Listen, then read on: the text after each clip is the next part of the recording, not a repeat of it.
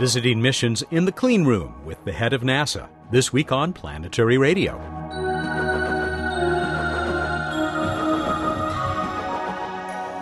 Welcome to the travel show that takes you to the final frontier. I'm Matt Kaplan of the Planetary Society. Join Emily Lakdawalla and me as we look in on two missions that will reveal vital information about our home planet. We'll talk to some of the people behind SMAP and RapidScat, and then we'll throw a few questions at the NASA Administrator, Charles Bolden. First, though, our regular conversation with Bill Nye the Science Guy. Bill, I guess we have to bid a fond farewell to Kepler, or at least to its planet finding days. Yeah, it doesn't uh, it doesn't aim accurately enough anymore because the reaction wheels, gyroscopes used to point it, isn't working very well. Mm. It's really an extraordinary thing. You get this spinning mass driven by an electric motor powered by solar panels, and you use it to point this very uh, massive telescope precisely at stars so you can observe a slight darkening as a planet goes in front of it. It's amazing. She's wore out. Her bushings is wore. Moving parts in space, just not a great thing. Well, you got to have a few. Yeah. if you're going to run a rocket motor, you got to open a valve somewhere. but but still, an enormously successful mission. Oh man, this is fantastic. And as we say at the planetary site all the time, the cost of these things is so low compared to the cost of so many other things you do in space and compared to any other kind of discovery you go trying to make. If you want to learn about our place in space, you can't beat an instrument like Kepler. Yeah. Man. We still got a minute left. Can you tell me why you were on the phone with Buzz Aldrin? Let me start by saying, uh, yeah, but I'm not sure. Dr. Aldrin has this great scheme to use the Orion capsule, the Space Launch System, and what he calls the cycler spacecraft. These would be spacecraft that will cycle in an orbit that crosses the Earth's orbit and Mars's orbit. I mean, I'll just tell you, at one point on the phone call, I said, Dr. Aldrin, how are we going to pay for this? Hmm. and his response is, well, it's great. It brings out the best in us. This is a wonderful thing for all governments around the world to be doing. Okay, but how are we going to pay for it? Yeah. So we're still back at the same thing. But here's what we did talk about on the call that it would be an outstanding use of, this, of the uh, International Space Station to get taikonauts, Chinese astronauts, on the space station. Hmm. So they could literally shake hands in space, as was done with the United States and the former Soviet Union, to help taper off the Cold War. And this might help everybody work together in space so that we can go farther and deeper with people who are the best explorers we know. And dare I say it, Matt, change the world. You both basically have the same goal. Oh, absolutely. The thing about Dr. Aldrin, about Buzz Aldrin, in contrast to many other people from that era, he wants to go forward. He wants to look farther, deeper into space. He does not long to return to the moon. Hmm. He said that explicitly several times. In other words, he's been to the moon. He's the guy that said magnificent desolation. And he doesn't see, at least yesterday, he did not express any sentiment about any desire to go back there. Yeah. Which is quite a thing. You know, we have the U.S. Congress passing laws saying you got to go back to the moon and build a moon base. Contrary point of view to the guy who walked there. Hmm. It's, it's quite a thing. Magnificent conversation, Bill. Thank you. Thank you, Matt. He's Bill Nye, the CEO of the Planetary Society. Bill Nye the Science Guy. We're going to head for JPL and a conversation with the NASA administrator. I love that. I, when we were here for Curiosity, I said, I want one of these for my home. that small but noisy cubicle was the airlock between the changing room and High Bay Number 1 at the Jet Propulsion Lab near Pasadena, California. After having any remaining dust blown from my white smock and booties, I joined a large group of reporters already in the bay. Emily Lakdawalla was right behind me. And then came the two biggest VIPs who would also drop by to visit two of three missions to Earth that will launch in the near future. My name is Charles Elachi. I'm the director of JPL. Uh, we want to welcome all of you here. Last year was the year of Mars with Curiosity landing. Next year is the year of Earth science. We'll be looking at our own planet. There'll be a number of launches. You'll be seeing two of them that we have here. And with this, I want to introduce one, the Honorable Charlie Bolden, the administrator of NASA. I Thank you. to Charlie. And I'll make it very quickly. I think most of you know the president is really focused on on our environment uh, on Earth. He has actually announced uh, an Earth Science Initiative, or a, uh, if you want to put it this way, a climate change initiative. We're going to see two of the satellites that are playing a critical role in our Earth science effort. Last week, I was privileged to be in uh, Phoenix, Arizona, where I visited the Orbital Sciences facility and had a chance to look at OCO 2, which is the Orbiting Carbon Observatory. Uh, the two instruments that I'm going to look at here today are uh, the soil moisture active passive, and then we're going to take a look at RapidSat, which is RapidScat, which to me is the most exciting of the three because it finally recognizes our ability to marry human exploration and human spaceflight with science uh, in a real sense by putting this on the International Space Station and helping us to enhance the utilization of space station as a true science platform. So um, I'm really excited about, about those three missions that we're going to fly in the next next couple of years. JPL Director Charles Elachi escorting NASA Administrator Charlie Bolden. We're going to hear more from them later in the show. Other reporters and I got to throw some pointed questions their way. But our August 13th tour was just beginning. Let's talk about it with senior editor and planetary evangelist Emily Lakdawalla. Wanted to get your impressions of that uh, trip we made to JPL. Well, this was my second trip inside the clean room, also known as the high bay or the spacecraft assembly facility at JPL. It was quite different to the last one. Last time I went in and saw Curiosity, and that was a spacecraft headed to Mars. There were planetary protection issues. Everybody was head to toe in sterile garments with our faces covered. This um, was uh, two missions actually that were going to be observing Earth, and for Earth the protections are much less stringent. I kind of enjoyed those uh, bunny suit extremes they put us in for Curiosity. It's okay though. It did make it easier to recognize people across the room and get some really good stories about what's going on with SMAP and with ISS RapidScat. One is a is a whole spacecraft. The other one is an instrument that's going to be bolted to the side of the space station. And both of them are radar instruments that'll help us understand some very important aspects of Earth's weather. You uh, got to talk to a number of people, some of whom we're going to be hearing from, but one, unfortunately, we missed. And I, I guess you had a really good conversation. Yeah, it was a young engineer named Julia Stalder, and she's very proud about how this ISS RapidScat instrument is taking advantage of a lot of hardware that had been built for its predecessor spacecraft that had been left in storage. And this is quite common. Um, space missions often build two copies of things, one of which they perform a lot of testing on. The other one uh, they subject to slightly less stringent tests, and, and, that's the one that they wind up sending to space. Well, the one that was sent to space, a QuikSCAT, failed uh, after a very long time in service. And so they decided to pivot and take some of this older hardware out of storage and try to uh, recertify it for flight. And that's what they're doing now. So actually, their biggest engineering challenge is re- really figuring out how to attach it to the side of the space station. And so one of the newest pieces of equipment that they're working on is basically just a, a hmm. big space qualified L bracket that'll hold it to the side of the station and allow it to look down and to measure wind speeds on the surface of the Earth. And we have some great uh, photos of all of this, or you have put some of the photos that I took uh, in your blog entry for the uh, 14th. And with any luck, we'll have some video up as well. If people go to planetary.org slash radio, look for the uh, page with this week's show, and uh, there should be some links there to a lot of this stuff. Back to JPL now. Stretched out before us in the huge high bay were the pristine components of what would become SMAP and ISS RapidScat. Many of the proud engineers and scientists behind these missions were there to talk with us and Charlie Bolden. High above us, looking through windows at the clean room below, the gallery was full of additional visitors. As I ran the Planetary Society video camera, Emily introduced herself to a member of the team working on Soil Moisture Active Passive, SMAP, the satellite that will point a huge rotating antenna at Earth using radar to detect moisture in the soil. Uh, my name is Sean Goodman. I've been with the Jet Propulsion Laboratory for about 22 years here. I'm the project system engineer for SMAP. I'm also the engineering technical authority, so I'm the technical conscience of the project. I'm supposed to make sure that we do everything the right way without cutting corners that are irresponsible in any way. So I glue the system together as the project system engineer, and then I make sure that we follow best practices as the engineering technical authority.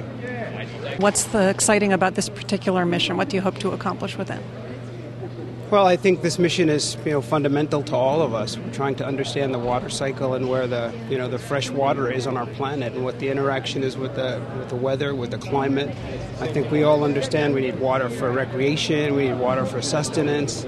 Uh, we have such an intimate relationship with it. It's something we really need to develop that relationship on. This mission is going to make global measurements that help us better understand how water works in our system and what we need to do to be good caretakers of it.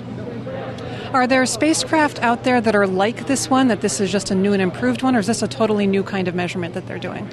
I don't think it's a totally new one. I think it's a more accurate measurement than other missions that are out there. I know that uh, the SMOS mission is there.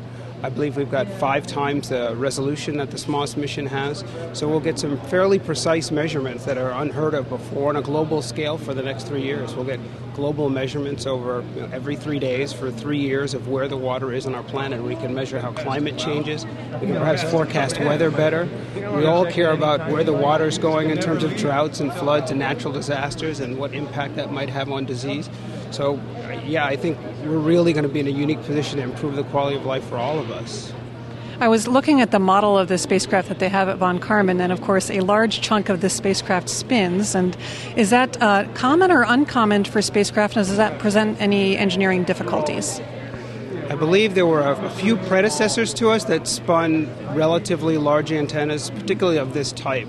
I think you'll see later on that QuickSat even has a QuickSat has a spinning antenna. But for us, the challenge is that it's so inertially massive. When you look at the spacecraft compared to the antenna, that inertial mass tends to want to make the spacecraft itself spin. So there were some early questions about, well, how do you control something spinning so large when you're so small? It seems relatively flexible. How do you keep the whole thing from shaking when you're effectively trying to hold a magnifying glass to the planet? All of those were initial challenges. We had a number of peer reviews from inside academia and outside of JPL to make sure we really were addressing the problem right. We developed a lot of margins, a lot of design opportunities, um, some verification approaches to convince ourselves we have a robust system, a unique system, but a robust system. So it's not completely unique in the application of a rotating antenna to get a larger ground patch, but it's unique in that by scale it's considerably larger than the base body that it's spinning at. Sean Goodman of the SMAP mission to Earth talking to Emily Lakdawalla. After the break, we'll hear about yet another radar instrument, one that will soon be headed to the International Space Station. This is Planetary Radio. Hey, hey, Bill Nye here, CEO of the Planetary Society, speaking to you from Planet Fest 2012, the celebration of the Mars Science Laboratory rover Curiosity landing on the surface of Mars. This is taking us our next steps in following the water in the search for life to understand those two deep questions. Where did we come from? And are we alone?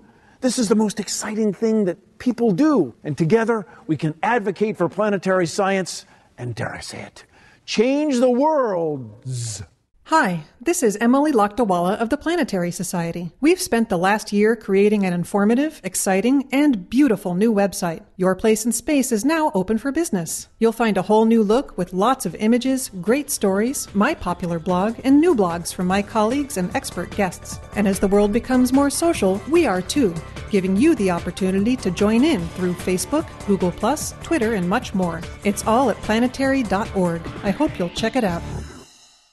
Welcome back to Planetary Radio. I'm Matt Kaplan, joined this week by my colleague Emily Lakdawalla.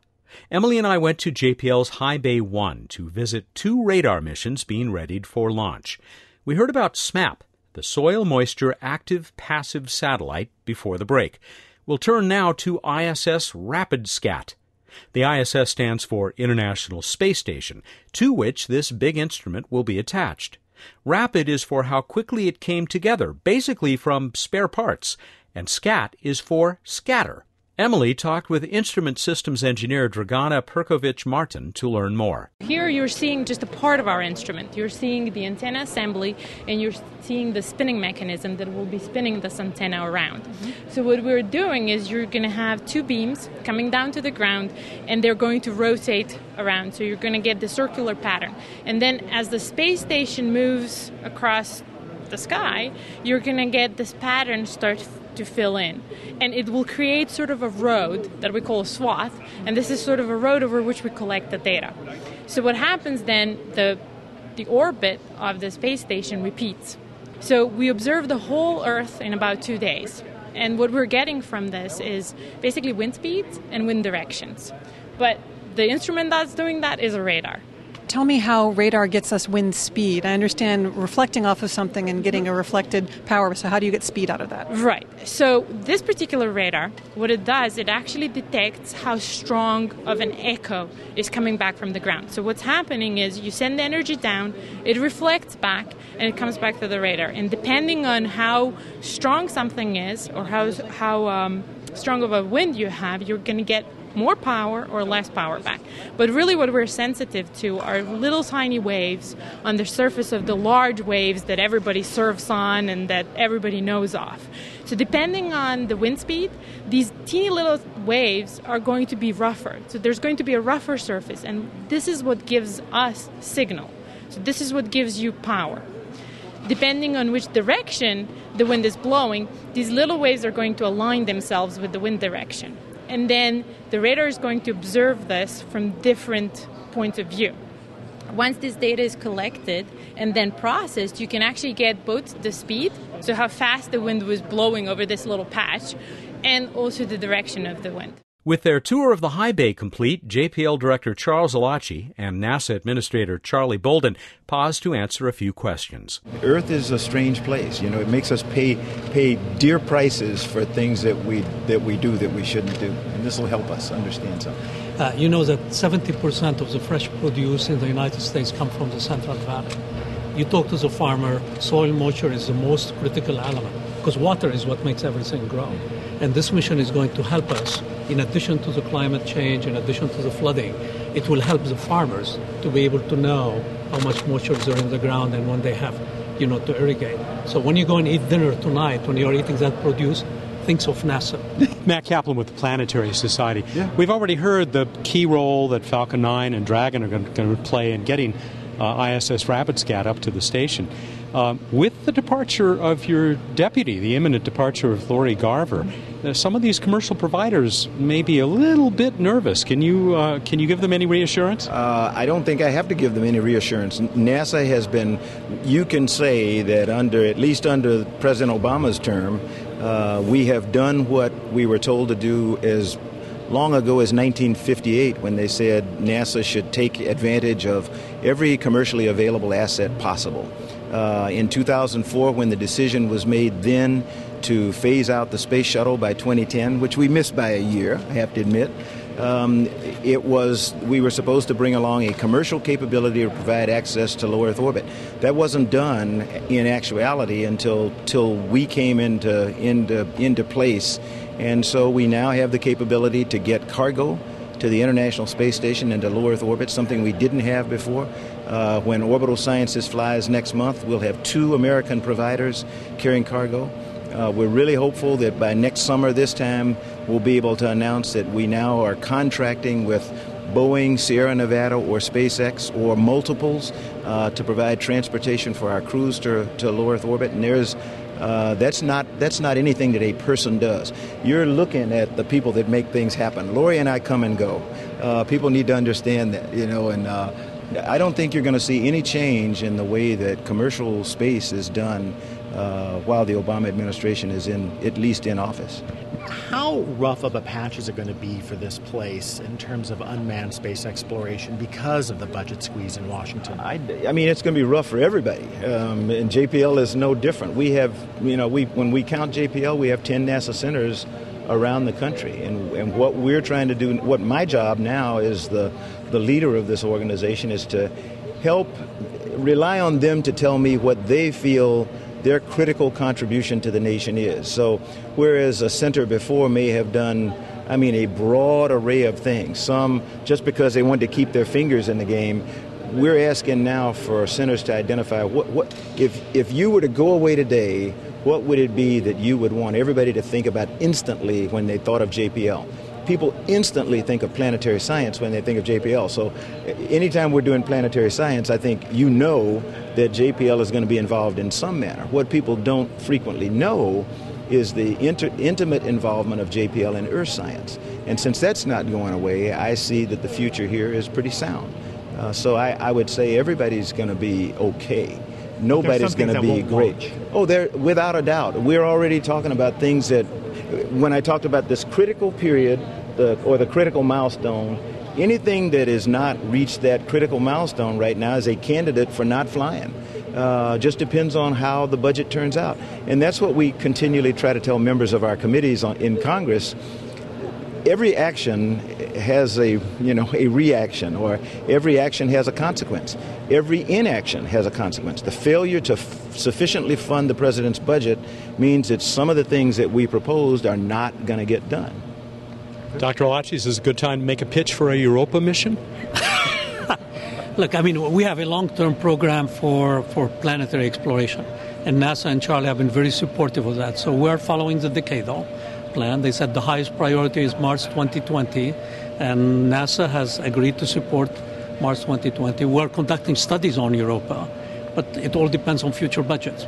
So again, the message is really for Congress and our sponsors in Congress that NASA does unique things that nobody else can do, and look at the benefit we get from it. So with proper funding, of course, all of these could be done.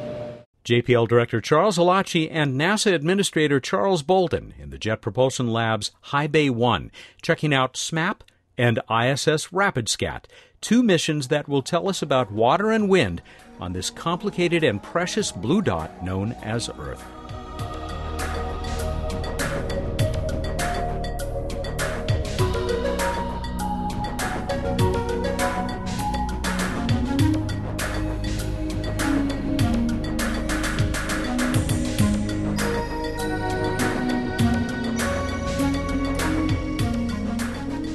Bruce Betts is on the Skype line because we're going to do What's Up. That's our uh, segment that has ended this program for going on 11 years. Really interesting both question and responses to your trivia question today. So I look forward to getting to that with you. Oh, good. But first, got Venus still looking stupid bright over in the west uh, in the early evening, soon after sunset. Uh, really, really, really bright. Then in the pre dawn, we've got Jupiter looking very bright, and below that, reddish Mars, which over the next course of the next days and couple weeks is also doing a nice lineup with similarly bright but differently colored Gemini's two bright stars, Castor and Pollux. So Castor, Pollux, and Mars kind of lining up, Mars being the reddish one. Uh, and then we've got things that are changing. There was a nova that was discovered during this last week in Delphinius, the dolphin, constellation, uh, which is particularly easy to see in the northern hemisphere in the evening sky high overhead. The nova is brightened to around, should be around four and a half to five magnitude now. So, uh, not something that's going to catch your eye. In fact, it won't even be visible with your eye from most locations, but you can pick it up with binoculars. Uh, or if you're in a really dark site, it actually is naked eye. And, and so it, it just looks like a star, but it's cool because we couldn't see it naked eye just a week ago. Let me clarify here. This is a nova, not a just, supernova. That is correct. And uh, patience, my friend. I anticipated your question. Ten years ago, the Spitzer Space Telescope was launched, the infrared great observatory that's done amazing things. Some beautiful pictures. Voyager 2 was busy this week in 1981, flying past Saturn, then again eight years later during this week, flying past Neptune in 1989. Now, just for you, Matt, we move on to Random Space Fact.